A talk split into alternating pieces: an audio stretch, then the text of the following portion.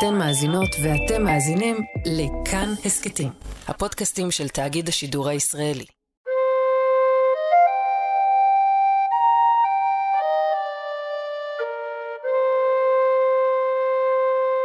זה סיפור קצת מורכב. מורד אירי אחד שחבר לצבא נפוליאון לא רק רצה לתת לאירלנד עצמאות, הוא גם יזם רעיון מהפכני, מדינה יהודית בארץ ישראל. והוא עשה את זה 100 שנה לפני הרצל. בשביל לספר את הסיפור הזה אנחנו צריכים להתחיל בהתחלה. מאז 1691 נשלטה אירלנד בעיקר על ידי נאמני הכתר הבריטי. הם היו מיעוט פרוטסטנטים אנגליקנים, חברי הכנסייה האירית המבוססת, ששינו את חוקי העונשין במדינה, ככה שרוב האוכלוסייה, שהשתייך לזרם האירי הקתולי, הופלה לרעה. רק אחרי בערך 100 שנה, בסוף המאה ה-18, זה נמאס להם. המהפכה האמריקנית מעבר לים שמרדה בכתר הבריטי היוותה השראה, וגורמים ליברליים במעמד השולט החליטו שזה הזמן לשתף פעולה. אם הם רוצים להימנע מתרחיש דומה למה שקרה למושבות של הכתר באמריקה, הם חייבים לבנות רפורמה חדשה ביחד עם הקתולים. ככה הם חשבו, הם יוכלו להשיג אוטונומיה עוד יותר רחבה מבריטניה. כי תכלס, לאירלנד הייתה פחות עצמאות מאשר לרוב מושבות אמריקה של בריטניה. עד כאן הסיפור לא הכי מורכב, אבל אז הגיעו הצרפתים, האויב המושבע של האנגלים. כשצרפת יצאה והתייצבה נגד הבריטים במאבק של האמריקנים לעצמאות, בלונדון נעמדו על הרגליים האחוריות. יש מצב, הם טענו, שהצרפתים יפלשו לאירלנד שלנו. ולכן הם מיד קראו למתנדבים מרחבי האי הבריטי לצאת לאירלנד ולהגן על הטריטוריה. זה עבד. אלפים הצטרפו למתנדבי אירלנד. אבל זה ממש לא עבד לטובת הבריטים. בשנת 1782 האירים השתמשו בעמדתם החזקה החדשה כדי לאלץ את הכתר להעניק להם שלטון יותר עצמאי. זה ערך עשור, אבל בסופו הפרלמנט שחרר עוד קצת את הרסן באמצעות חקיקה של כמה חוקים יותר ליברליים. הודות לעוד הפיכה, המהפכה הצרפתית, שדחפה להקמתה של אגודת האירים המאוחדים, ארגון ליברלי חוצה חברה וזרמים דתיים, הם היו נחושים לנתק את הקשר עם אנגליה. תוך פחות מעשור הצטרפו לארגון 200,000 איש. כדי להגביר את כוחם ולהעמיק את השפעתם, פנו מנהיגי הארגון אל מנהיגי המהפכה הצרפתית. אנחנו צריכים סיוע צבאי.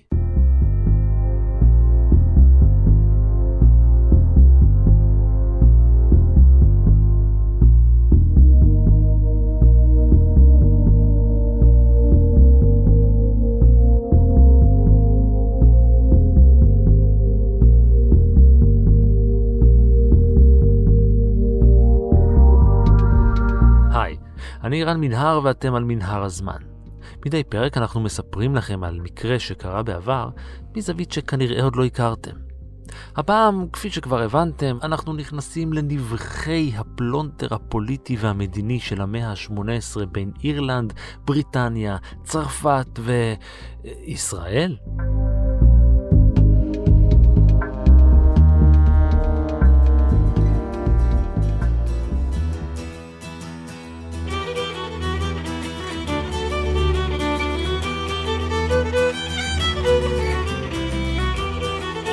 טוב, כדי להבין מה הולך פה, בואו נחזור אל שנות ה-80 של המאה ה-18.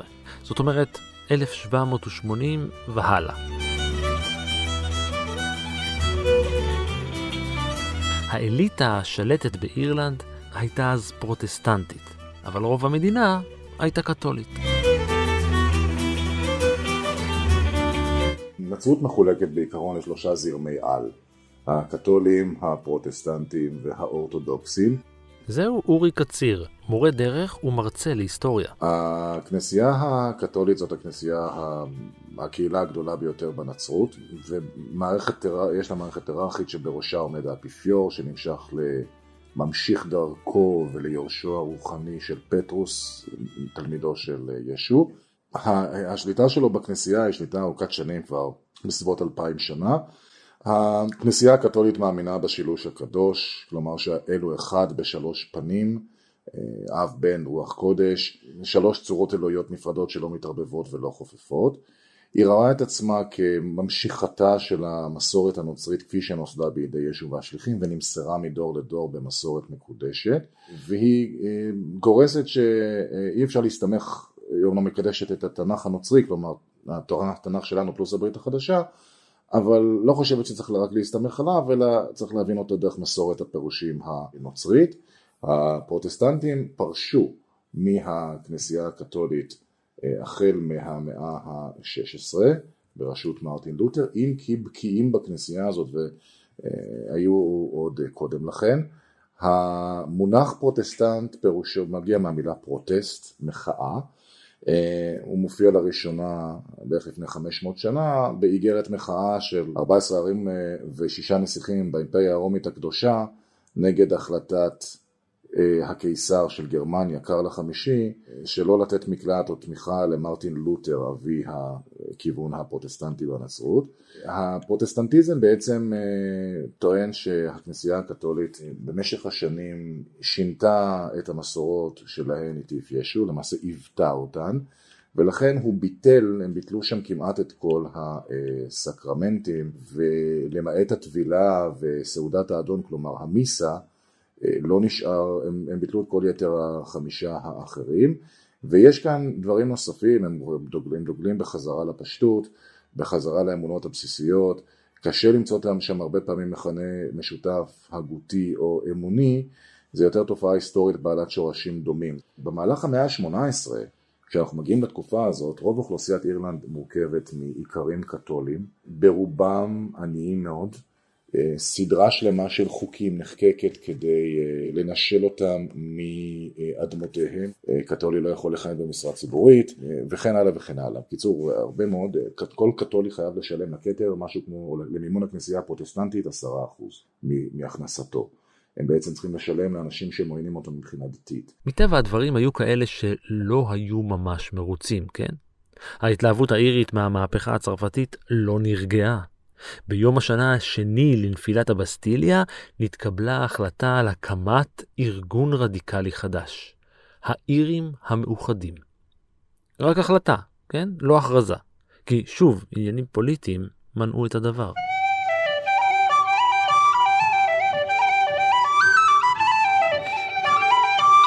האירים המאוחדים החליטו לא רק להקים את עצמם, אלא גם לנסות ולהוקיע את ההתערבות המתמשכת של הממסד הבריטי בענייני אירלנד, להכיל רפורמה מלאה של הפרלמנט האירי ולאחד את הדתות הנוצריות באירלנד. וזו, הנקודה האחרונה הזאת עם הדת, הייתה הבעיה. זה עיכב את השקת הארגון עד אוגוסט 1791. באוקטובר הוא אומץ בבלפאסט, ובנובמבר גם בדבלין. הפרלמנט של דבלין מתחיל להתקיים במאה ה-13, והוא קיים באותה תקופה שאנחנו מדברים עליה כבר 500 שנה. אבל זה לא פרלמנט כמו שאנחנו רואים אותו היום. זה פרלמנט שיש בו לורדים וכמרים, כשבמשך תקופה ארוכה מאוד קתולים אסור להם לשבת שם, והמטרה העיקרית של הפרלמנט זה לאשר מיסים שהאצילים של אירלנד גובים מהאירים עצמם. וזה בדיוק הבעיה כאן. אירלנד אינה עצמאית, ולכן יש כאן בעיה. האירים המאוחדים, ה-Society of United Irishmen, מי שמייסד אותה זה אנשים שהם בעיקרם חלק מהאליטה הפרוטסטנטית, שעוברת תהליך של איריזציה במשך השנים. זאת אומרת, בואו לא נשכח שבזמן שה-United Irishmen קמים, יש לנו כבר משהו כמו 600 שנה של שלטון בריטי באירלנד, אז חלק מהאנשים שהתיישבו שם במשך הזמן ימצאו לעצמם זהות אירית ולא בריטית. ונוסף על כך מגיעות רוחות השינוי מאירופה. ההגות הליברלית של אנשים כמו מונטסקייה ורוסו ואחרים מנשבת עד לשם. חלק מהאליטה של אירלנד לומדת בחול, כולל בצרפת, יש קשרים חזקים מאוד באירלנד לצרפת, ומושפעת מהזרמים הללו. השמועות על מה שקורה בארצות הברית, ש-15 שנה קודם לכן הופכת לעצמאית, ובשלום שנחתם ב-1783 בגנט, אם אני זוכר נכון, בין בריטניה לארצות הברית, הבריטים נסוגים מאמריקה, כלומר יש מרד שמכניע את המעצמה החזקה הזאת, ובמקום המרד הזה קמה רפובליקה שבה העם הוא הריבון והמתיישבים זוכים לזכויות שוות. זה קוסם מאוד להרבה מאוד פרוטסטנטים שיש להם השקפות ליברליות, ומה שהם רוצים לעשות זה בעצם רפורמה דמוקרטית באירלנד, וקיומו של הארגון הזה מתפשט כאש בשדה קוצים. הבעיה העיקרית שזיהו באירלנד הייתה סוגיית הריבונות הלאומית. אין ממשלה לאומית, השלטון הוא אנגלי, והמטרות והאינטרסים האיריים הם של מדינה אחרת. עוצמתה של אנגליה, הם טענו, היא חולשתה של אירלנד. התוכנית הייתה לכבוש את דבלין וסביבותיה כדי למנוע כניסה ומעבר של כוחות בריטים, ואז להשתלט על שאר המדינה על ידי לכידה של כרכרות הדואר שיצאו מהעיר ודרכן להפיץ את הפקודות. תוכנית מעולה, אבל היה לה כשל אחד. לממשלה היה מודיעין טוב יותר, ושעה לפני שהגיעו חברי הארגון לנקודת הכינוס שלהם, כבשו את המקום כוחות גדולים של צבא. רוב מנהיגי הארגון בדבלין נעצרו, שאר המורדים התפזרו ונכנעו. אלא שלמרות שהמרד הספציפי הזה לא הצליח, למען האמת הוא אפילו לא יצא לדרך, המורדים במחוזות דבלין התמרדו כמתוכנן. המרד האירי החל.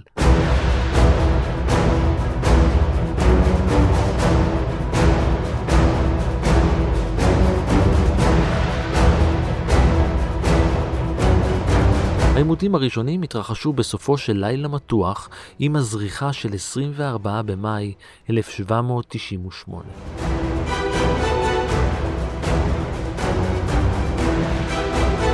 תוך זמן קצר התפשטה הלחימה למחוזות שונים סביב העיר.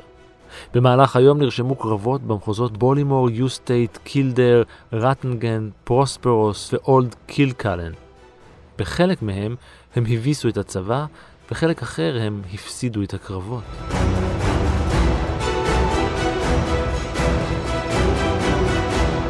למחרת ניטשו קרבות גם במחוזות ויקלו, קרניו, דנלווין וקרלו.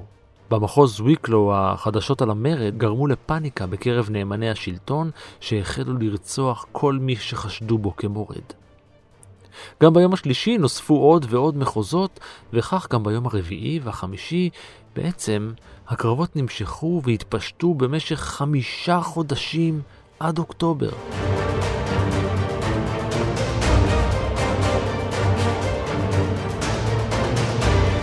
המרד מתחיל בכלל במקום שאינו אמור להיות המרכז שלו. ומחוזות סמוכים כמו מחוז ויקלו, שזה מחוז הררי, במחוז וקספורד, במרכז הארץ, הם מצליחים קצת להביס את הבריטים בכמה קרבות קטנים. אחד המורדים, אחד מבחירי האגודה, ג'וזף הולט קראו לו, יש לו כמה מאות מורדים, והוא מצליח ליצור מצב שבו הוא מחזיק מעמד מול כוחות עדיפים במשך כמה חודשים. באחד המקומות הם אפילו מכריזים על ממשלה אזרחית רפובליקנית. כלומר, בתוך אירלנד, בזמן המרד, יש הכרזה על ממשלה עצמאית. זה לא מחזיק מעמד יותר מכמה ימים, כי הבריטים שולחים למקום הזה, למחוז אוקספורד, לא לבלבל עם אוקספורד הבריטית, כוח גדול מאוד של קרוב ל-20,000 איש, והם מכניעים אותם יחסית בקלות. ההצלחה הגדולה ביותר של המורדים נרשמה במחוז וקספורד, שם תפסו את השליטה.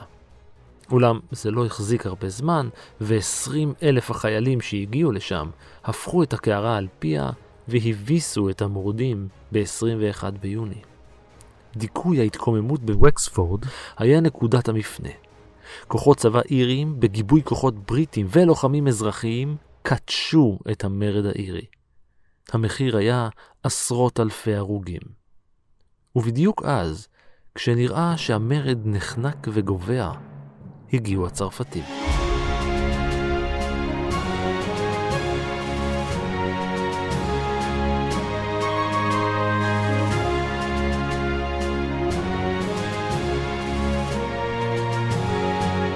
בצרפת נבהלים מכל הסיפור הזה, ולכן הם מחליטים להחיש עזרה, גם אם אולי מעט מאוחר מדי, לאירים.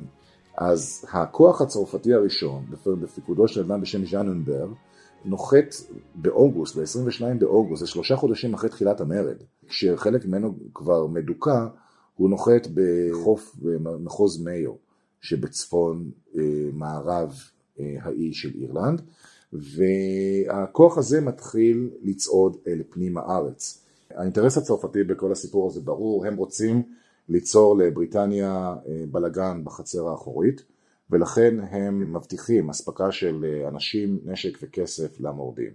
אירלנד בעצם אמורה להיות תחנת מעבר לצרפתים בדרך לבריטניה, אבל לא לשכוח שהכוונה היא גם לרתק את הצי הבריטי מלרדוף אחרי נפוליאון, שבאותה תקופה עושה את דרכו בכלל למזרח התיכון, למצרים. ב-22 באוגוסט, כמעט חודשיים לאחר שההתקוממות העיקרית הובסה, נחתו באירלנד 1,000 חיילים צרפתיים וליבו את אש המרד שהלכה ודחה.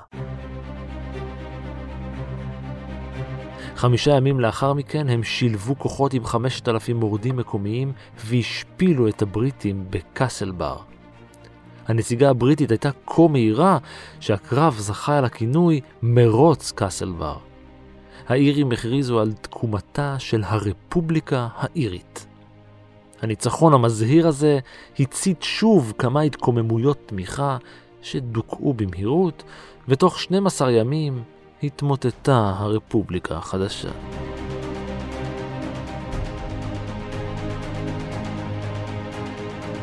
למרות שהכוח הצרפתי אינו הצרפתי אירי, כי מסתפחים עליו כל מיני כוחות אירים קטנים יותר, למרות שהכוחות הללו אינם גדולים יותר מהכוח הבריטי, נוצר שם איזשהו קרב שבו הבריטים מפגיזים ראשונים, הצרפתים מצליחים להסתתר, מחזירים הפגזה יעילה, מסתערים עם כידונים מורכבים על הנשקים, וההסתערות של יער הכידונים הזה גורם לבעלה אצל האנגלים ומתחילים לברוח.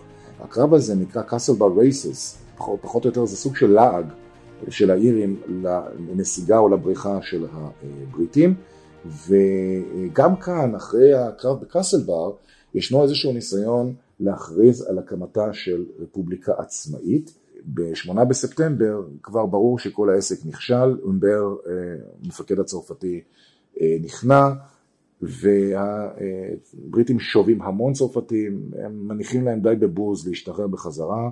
המרד האירי דוקה, השבויים הצרפתיים הוחלפו תמורת שבויים בריטים, השבויים האירים הוצאו להורג.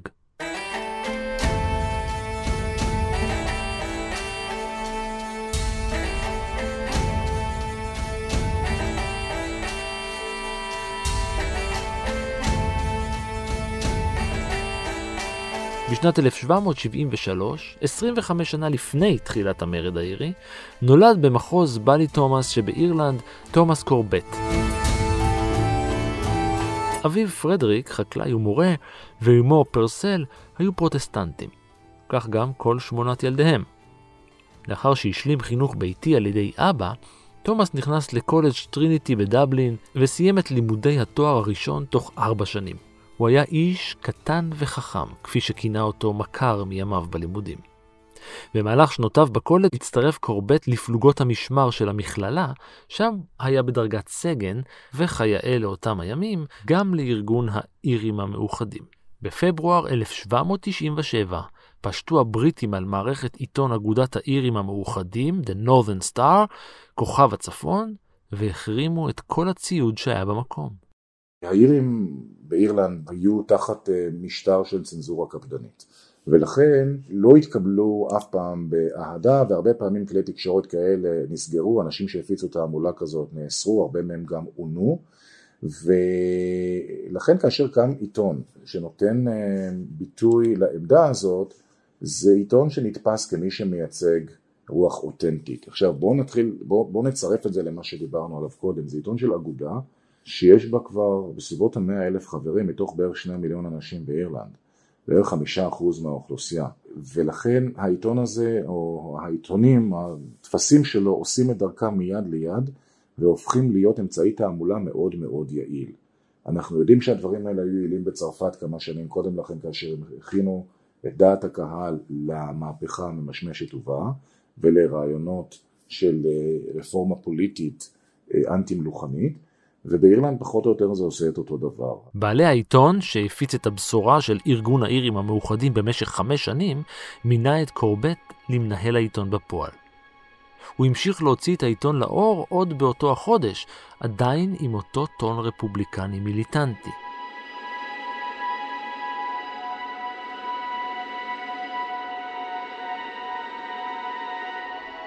שלושה חודשים לאחר מכן, בחודש מאי, הושמדו מכונות הדפוס של העיתון בחבלה, ובניין המערכת נהרס.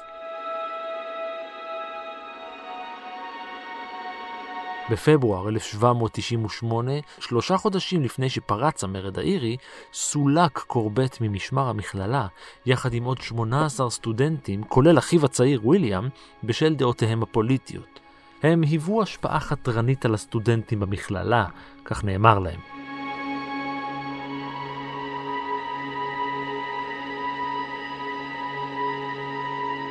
עם פרוץ המרד, כאמור, ב-23 במאי, האחים קורבט יצאו לצרפת. לא ישירות כמובן, זה לא היה אפשרי, ולכן הם עשו מעקף דרך גרמניה. המעקף הזה ארך 0.5 שנה, והם הגיעו בתחילת אוגוסט. תומאס קורבט הצטרף לצבא הצרפתי, שינה את שמו לקובן, ובספטמבר יצא עם כוח צרפתי לכיוון אירלנד. אחרי ניסיון יירוט, הספינה שלו הצליחה להתחמק מהאנגלים, ושבה לצרפת, שם נשאר במשך 4 שנים תמימות, בהן התפרנס כמורה לאנגלית.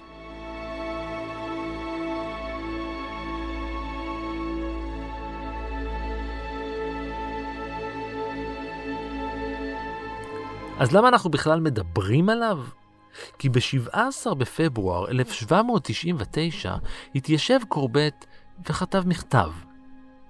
הוא שלח אותו לפול פרנסואה ז'אן ניקולס, ראש הזרוע המבצעית של המשטר הצרפתי של הקיסר נפוליאון בונפרט, וגם מי ששימש כפטרון שלו. בוא נאמר שבשלב מסוים המהפכה נקלעה למשהו שנקרא שלטון הטרור. מאבק בין שני פלגים, בין המהפכנים, אחד נקרא יעקובינים, השני נקרא ז'ירונדינים או ז'ירונדיסטים, ואלה נלחמו זה בזה. שני פלגים של מהפכנים. בסי שלט במדינה הזאת אדם בשם מקסימיליאן רובספייר, משפטן חכם אבל בעל שאיפות מטורפות, ורובספייר הקצין בדעותיו במהירות רבה והוראה על הוצאה להורג של הרבה מאוד אנשים, עד שלבסוף גם הוא עצמו נעצר והוצא להורג. ובנקודה הזאת, אחרי כמה חילופי שלטון מהירים שלא עזרו לאף אחד, קרו כמה דברים. ראשית, על המדינה הופקד, לפחות באופן זמני, גוף שנקרא הדירקטוריון. הדירקטוריון היה חבורה של 5 פוליטיקאים, לאחד מהם היה פול ברא, והחבורה הזאת בעצם ניהלה את צרפת, או ניסתה לנהל את צרפת. באותה תקופה התחילה לעלות קרנו של אותו קצין תותחנים צעיר מקורסיקה של נפוליאון בונפרט, ומהר מאוד הפך להיות אדם מאוד פופולרי. מה שקרה לאחר שהוא יצא למסע כיבושים באירופה, הוא יצא למסע הכיבושים הזה בין היתר כאלישה נגד האוסטרים שהתנגדו למהפכה. אוסטריה שלטה באיטליה, אז הוא פלש לאיטליה. הוא ניצח שם די בקלות, הביא אוצרות אומנות אדירים לצרפת, חלק מהם שם עד היום, ולאחר מכן התחיל לבסס שטחי שלטון במקומות אחרים באירופה, מספרד ועד הולנד וכן הלאה וכן הלאה, והוא נהיה אדם מאוד מאוד פופולרי. הרי לך אדם שתוצר מובהק של העידן המהפכני, שלא מתנער מבשורת החירות, האחווה והשוויון, ואפילו מייצא את המהפכה הזאת לאירופה. בעיני המהפכנים, במידה רבה, זה מצא חן. כי ב-1789, בחודש אוגוסט, הם מפרסמים את הצהרת זכויות האדם, שאם יש מילה שאין בה, זה צרפת. כלומר, ההצהרה הזאת היא הצהרה אוניברסלית שמדברת על שוויונם של כל בני האדם, ועל כך שהעם הוא הריבון, ועל כך שהאדם עומד במרכז, ועל כך שכולם כפופים לחוק באופן שווה, ואין עליונים ותחתונים וכן הלאה. וצרפת רוצה לייצא את המהפכה הזאת, בגלל זה מנוסח כמסמך אוניברסלי, וזה מה שנפוליאון לוקח איתו. לימים אנחנו יודעים שנפוליאון יכתיר את עצמו כקיסר, ובכך קצת יעשה חוכה והתלולה מכל הנושא הזה של הפלת המונרכיה. אבל בגדול, בשלב הזה, זאת הבשורה שהוא מביא.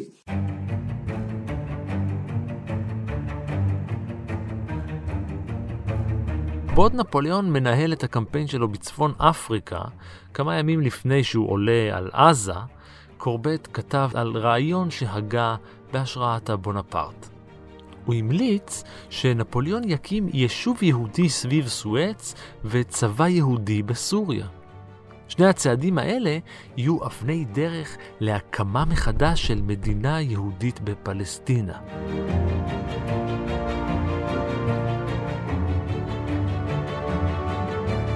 היהודים הם עם כאבן נכבד שחש השפלה במצבו, כתב קורבט. הוא ממתין בקוצר רוח לעידן שבו ישוקם מחדש כאומה.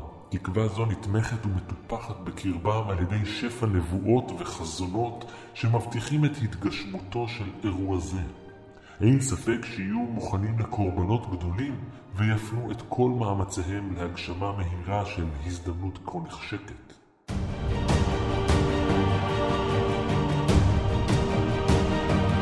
הוא האמין כי התוכנית הזאת תסייע ליהודים נרדפים בכל רחבי העולם ותוכל להיות ממומנת על ידי בנקאים יהודים.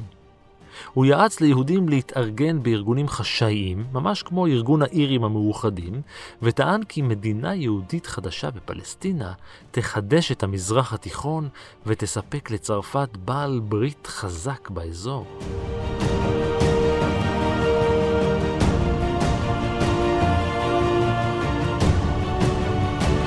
ייתכן שהמכתב הובא מאוחר יותר לנפוליאון עצמו, מיד עם תחילת כיבושיו הצבאיים.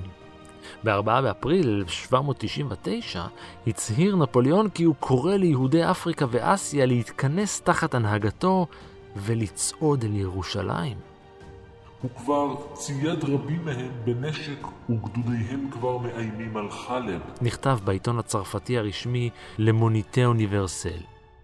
אני יכול להגיד לך שיש בידיי מסמך נדיר שבו רב יהודי מירושלים מפיץ מכתבים בקרב קהילות יהודיות בגולה, ובו הוא קורא, דוחק באנשים לשגר את מיטב מהם היהודים להתגייס לצבא נפוליאון, והמכתב שלו מסתיים, וזה כמובן קורה בעקבות האמנסיפציה והבית הלאומי שמציע נפוליאון לכאורה, והמכתב הזה מסתיים במילים חרב לאדוני ולבונפרט, ובסימן קריאה בסוף. כלומר, זה מסמך מרתק.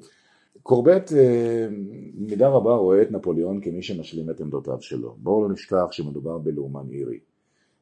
והתפיסה של נפוליאון של יצוא המהפכה שמשמעותה התקוממות של עמים משועבדים נגד שליטיהם, זה משהו שמדבר אליו. ולכן מה שהוא מקווה לעשות כל הזמן כאירי זה שמרידות מהסוג הזה יתחוללו גם בחול, ובסופו של דבר הם יחלישו את המעצמות באירופה, כולל את בריטניה, הם יתפשטו. בואו לא נשכח, קורבט הוא בוגר של מרד אירי לא מוצלח. אם נהיה כנים עם עצמנו, למרות שורה של קרבות מקומיים במרד של 1798, העם האירי לא התקומם בהמוניו. במובן הזה למתקוממים לא הייתה הצלחה, העובדה שהם נאלצו להביא תגבורת צרפתית. אז מה שמבין קורבט הוא שאם האירים יראו עוד ועוד התקוממויות כאלה מלבד מה שקרה בצרפת, אז יכול להיות שהם יתגייסו בהמוניהם, הרוח תפעם בהם והם ירצו ותבשיל אצלם ההכרה שאין ברירה אחרת וחייבים לצאת מהבתים, לצאת לרחובות עם נשק ולהסתער על המשטר ששולט בהם. נפוליאון בעצם מנסה להגשים דבר דומה. הוא הולך למצרים לפני עזה, ובמצרים הוא מפרסם קול קורא שדוחק במצרים, בעם המצרי להתמרד נגד הטורקים והממלוקים ששולטים בו.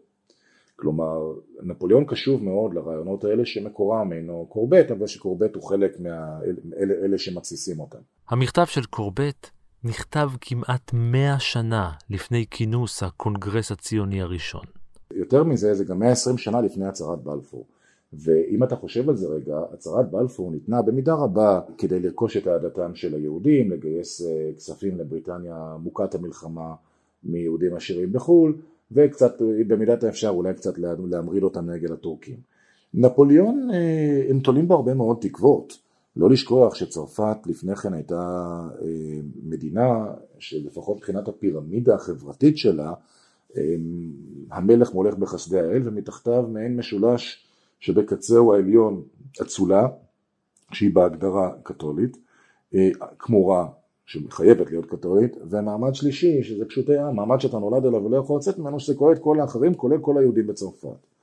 ולכן אתה גם נחות מבחינה מעמדית, גם לכנסייה הקתולית היא היחידה שנהנית ממעמד דתי דומיננטי בצרפת, אז אין בעצם אמנסיפציה משמעותית, ונפוליאון שמאמץ לפחות דקלרטיבית את רעיונות המהפכה נתפס כמי שיכול להביא שינוי. הוא מסתובב עם הרעיונות של עמים קדימה, אנחנו מדברים על שוויון לכל אדם באשר הוא בכל חברה בעולם, אז אם אנשים יכולים להיות שווים, אז גם עמים יכולים לדרוש שוויון. והואיל ואתם משועבדים, תתקוממו נגד משעבדיכם עד שתשתחררו מעולם ותהיו שווים להם. עם הרעיונות האלה נפוליאון מסתובב, ויש אנשים שזה מדבר אליהם. קורבט, במובן הזה, הוא מי שמנסה להתסיס, ליצור איזושהי תסיסה בקרב היהודים. אני לא בטוח שהוא הכיר הרבה יהודים.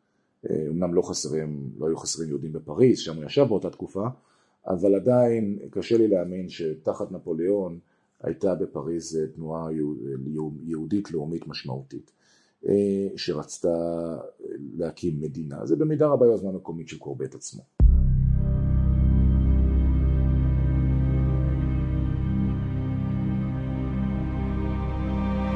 המרד האירי שדוקה הותיר אחריו כיסי התנגדות במשך 6 שנים לאחר מכן.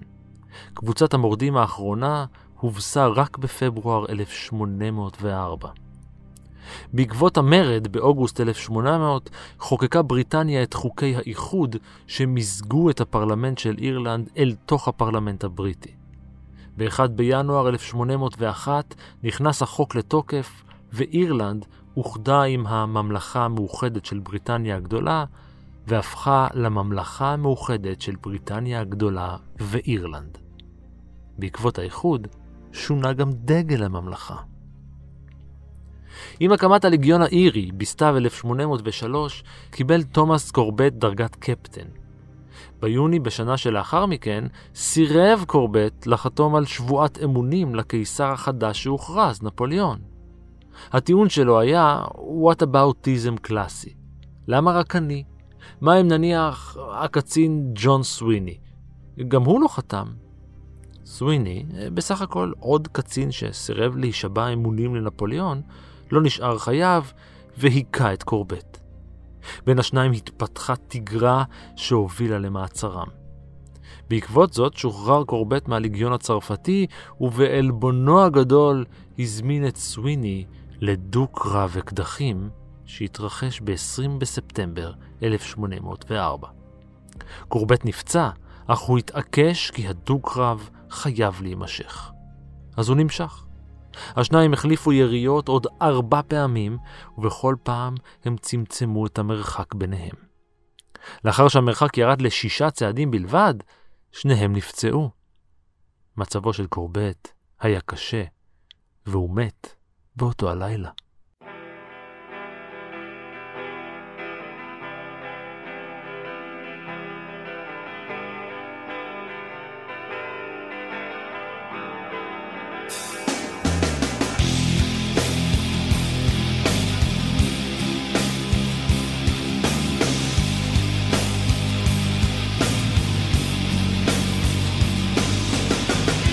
ועד כאן מנהר הזמן להפעם. תודה לאורי קציר, תודה גם לאור מנהר שירד למחתרת והיה על ההפקה, ולנועה בן הגיא שכתבה מכתבים והייתה על העריכה.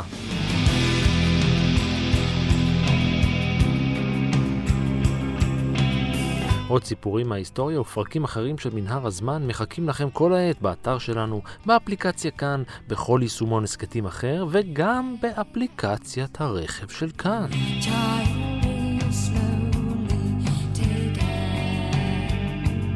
אתם מוזמנים להמשיך ולעקוב אחריי ברשתות החברתיות, בפייסבוק ובטוויטר, להגיב, להעיר ובעיקר להתחבר. אני אירן מנהר, נשוב וניפגש בפרק הבא.